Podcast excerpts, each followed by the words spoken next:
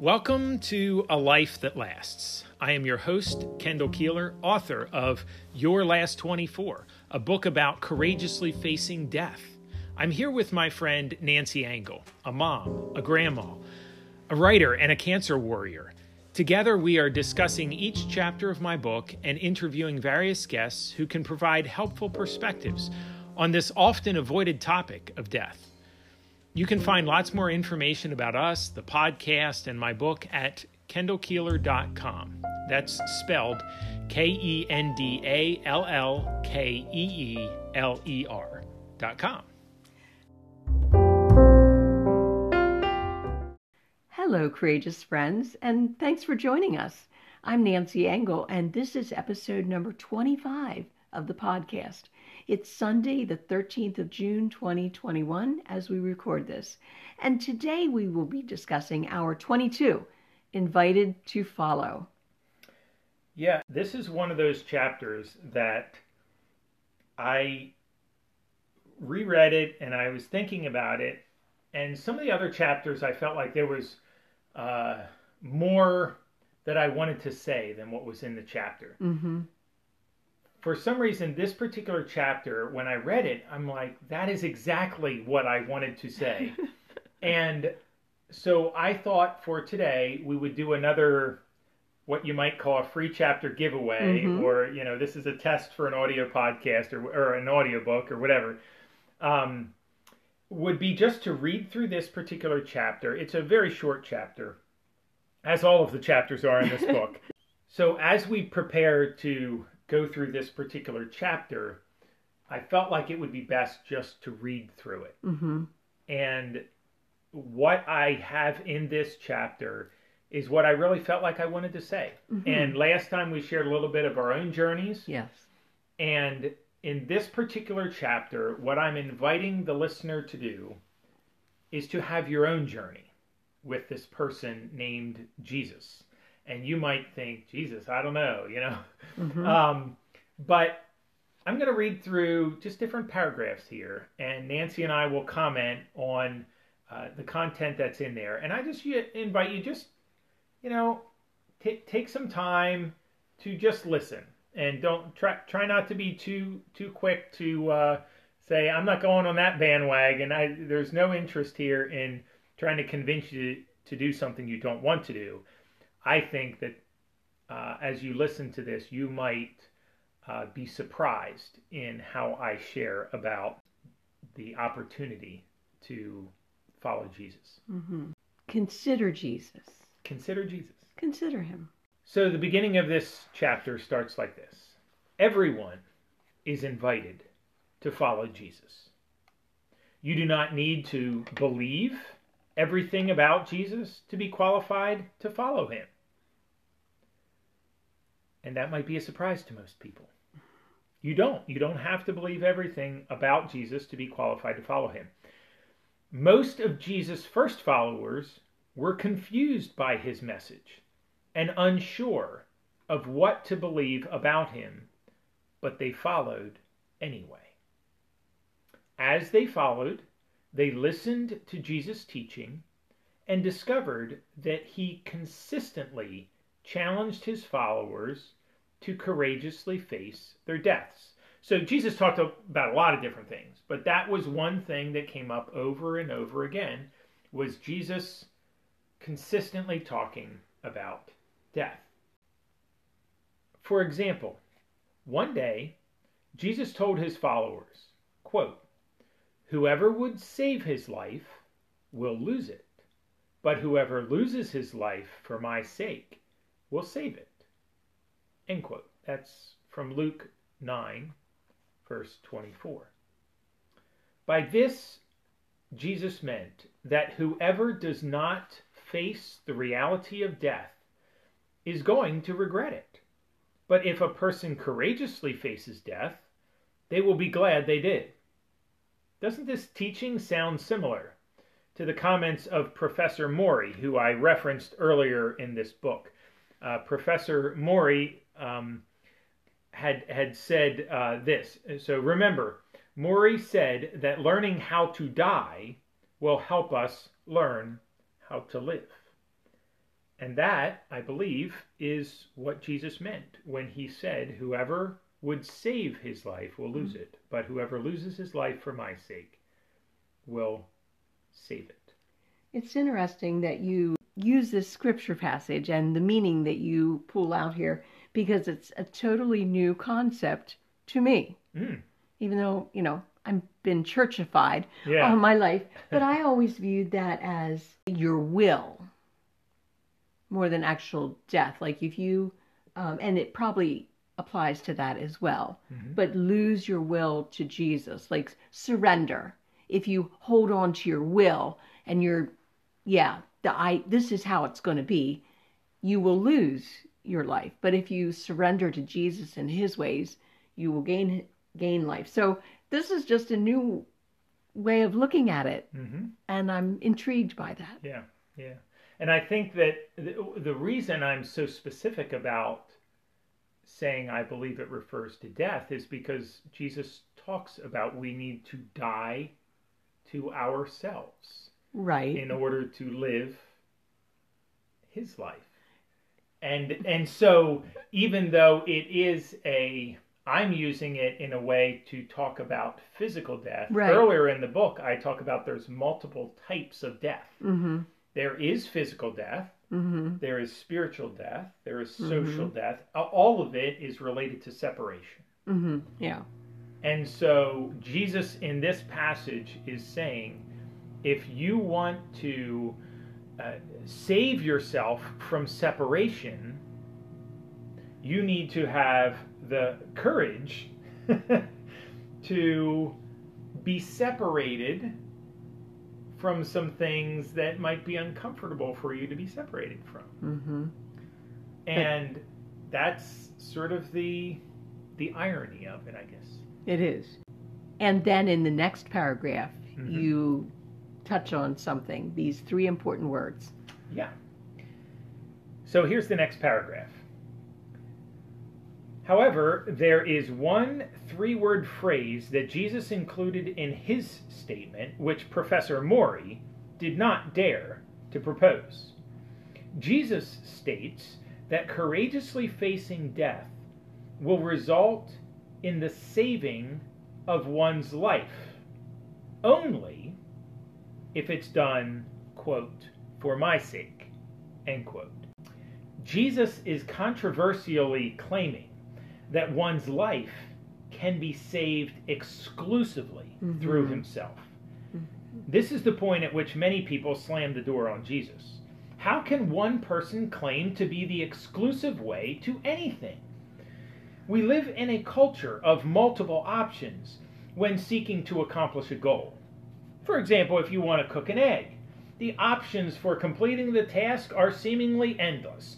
You could cook it over a campfire or a gas burner, in an oven, with a microwave, or, if it's hot enough, on blacktop. We don't recommend that, however. Yeah. You may want to make sure the blacktop is clean. Claiming exclusivity feels as manipulative to modern humans as a dictatorship or a forced monopoly. For these reasons, we are typically not attracted to the idea of exclusivity.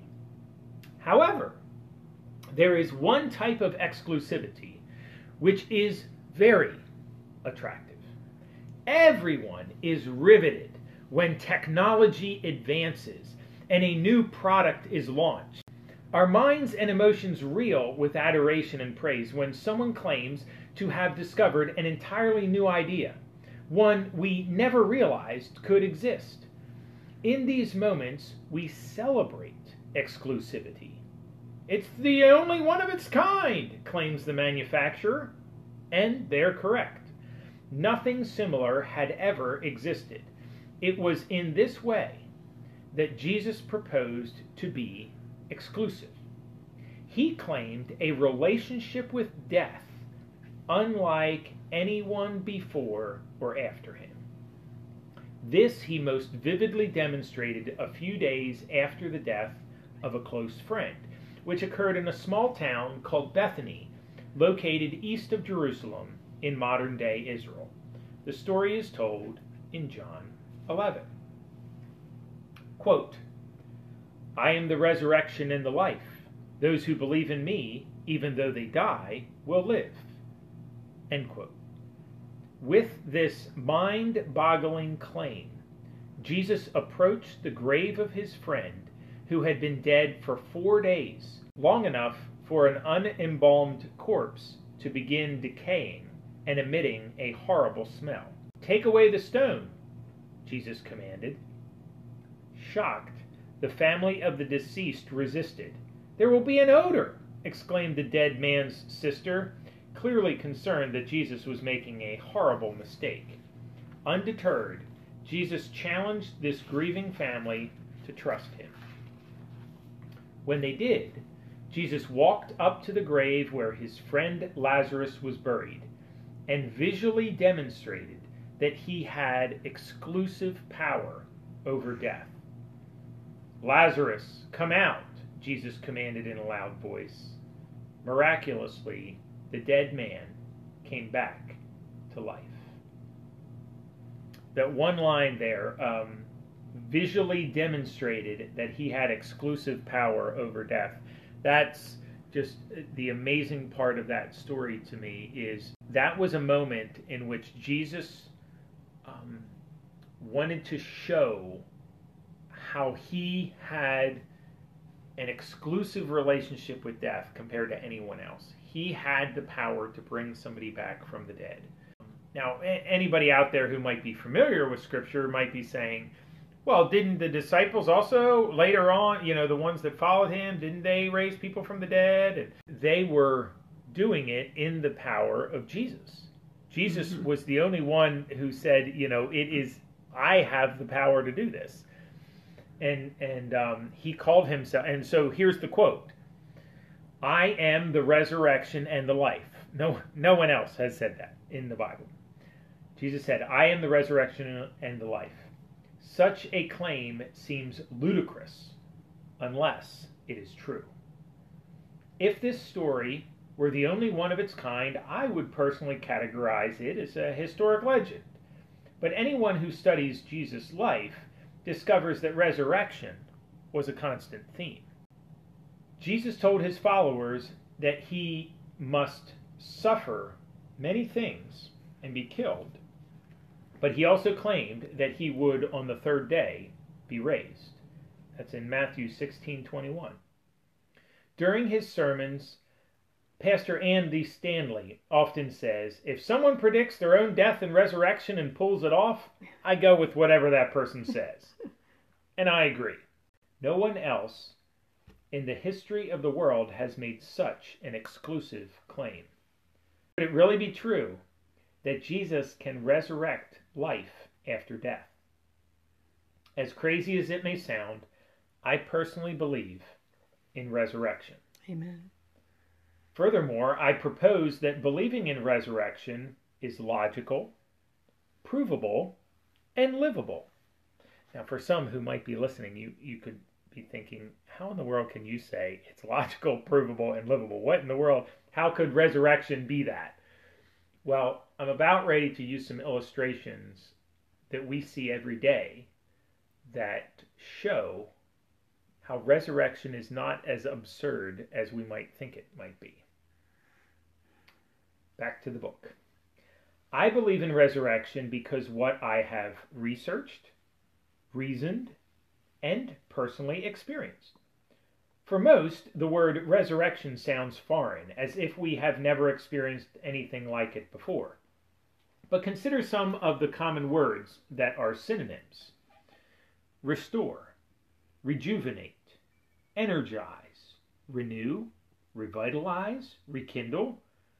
We have all experienced these words. We have taken something that is broken to a repair shop, and the item is restored. We have been tired and experienced rejuvenation through the encouragement of a friend. We have felt distant from a loved one, but through a moment of mutual laughter, the warmth of our relationship is rekindled. Every spring, trees that appeared dead all winter burst with colorful blossoms and fresh green leaves. They are revitalized. It is at times like these when resurrection no longer seems absurd, but is logical and observable. And just a side comment, I just love springtime. There is something about seeing trees that appear like they were dead suddenly begin bursting forth with leaves and blossoms and new growth. Mm-hmm.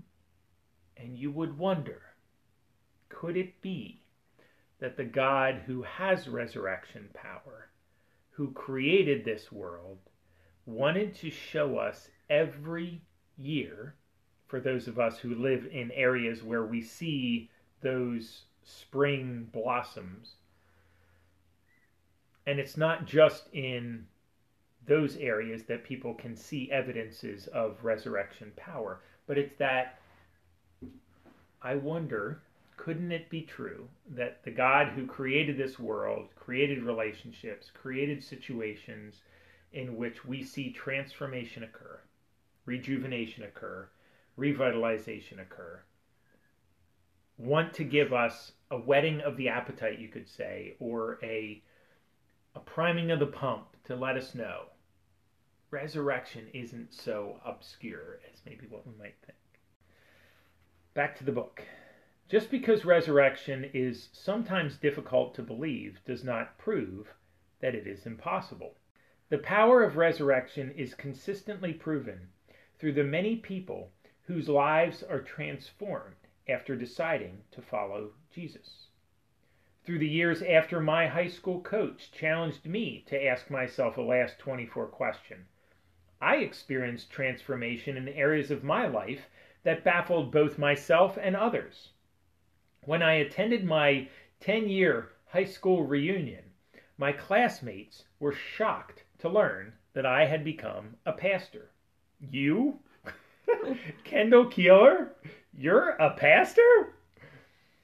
Those classmates of mine were observing the reality of resurrection. And in this book, I didn't get into all of the stupid things I did when I was in high school, but they knew that I was a very different person at my ten-year reunion mm-hmm. than what I was in high school. Mm-hmm. There was a resurrection. A resurrection. Now, Nancy, you said something about this last paragraph. Do you want to comment before it or after? You go ahead and read it. Okay. You too could experience the power of resurrection in your life. Jesus is standing before your grave, where your decaying life is odorous. He is calling you to come out, to be restored, rejuvenated, energized, renewed, revitalized, rekindled. The only thing that sounds crazier than responding to his call would be to remain forever in your grave. There's a song right now that we sang in church this morning, Graves into Gardens. Mm-hmm. It's a good song. About Jesus, he turns our graves, which this paragraph was talking about, into gardens full of life. Mm-hmm. Graves are void of life. Yeah. And he does that for our lives. And the song says, you are the only one who can. There are a lot of self-help things that we can do to make our life better, improve our self-worth, if you mm-hmm. will. Yeah. But Jesus and sacrificing our life for his is the only way for our life, which is a grave, to become a garden that will even endure when we pass away. Mm-hmm. Yeah. It's good. So if you're listening and, and you're wondering, well, what, what does that look like? How do I begin following Jesus? Well, think about the story that I shared in this chapter about Lazarus. And Jesus called him to come out. And all he had to do was respond to the call. He needed to uh, somehow get up and, and go. But you know what else is a part of it too? I think sometimes we underestimate the blessing of other people being a part of that process too. So God could use a pastor in our lives or someone in our lives. I mean, somebody might use, you know, somebody might say, well, this podcast helped me to to have Christ uh, call me out of the grave. So what I find interesting in that story that I didn't mention in this chapter is that um, Jesus invited some who were standing there to roll away the stone. Mm-hmm.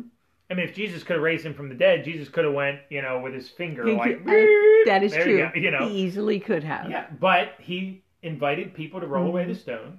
Mm-hmm. And then when Lazarus came out, he invited them to unwrap him. Yes. So what I want you to think about is don't allow this to merely be a private, you know, oh, I'm just going to pray a prayer and then everything in my life is going to change. We need to be part of communities that we can help one another continue to grow and and, and experience that transformation and that resurrection life. Mm-hmm. So first and foremost, what we need to do is respond to Jesus' call and say, and, and just, we, we know how that within ourselves, we, we release our grip on what we want and, mm-hmm. and kind of open our hands and say, okay, I'll, I'm going to stop fighting. I'm going to let you, Jesus, be the one that will lead and I will follow. I'll stop trying to be the leader and, you know, controlling everything. I'm going to trust you. We're not even the co-pilot. We're in the back seat. Right. Je- Jesus is driving and we're we're seeking to follow. Be a part of that. And so that's the first step, is an internal decision. Mm-hmm. But then the second thing we all need to do is invite others uh, to to be aware that that is a change we want to make in our lives. We mm-hmm. want to be a follower of Jesus, and communicate that to people that can help you.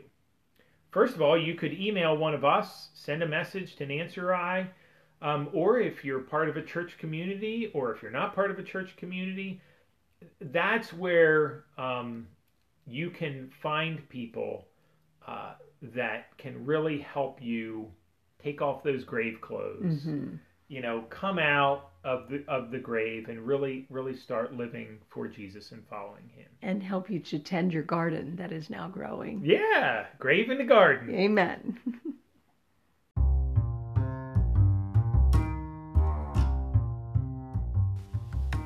That's our show for today. Blessings to you and to those you love. We're glad you have been listening to us talk about living a life that lasts. Now, it's your turn. Courageously, sacrificially, live this week in such a way that your life will be a life that lasts.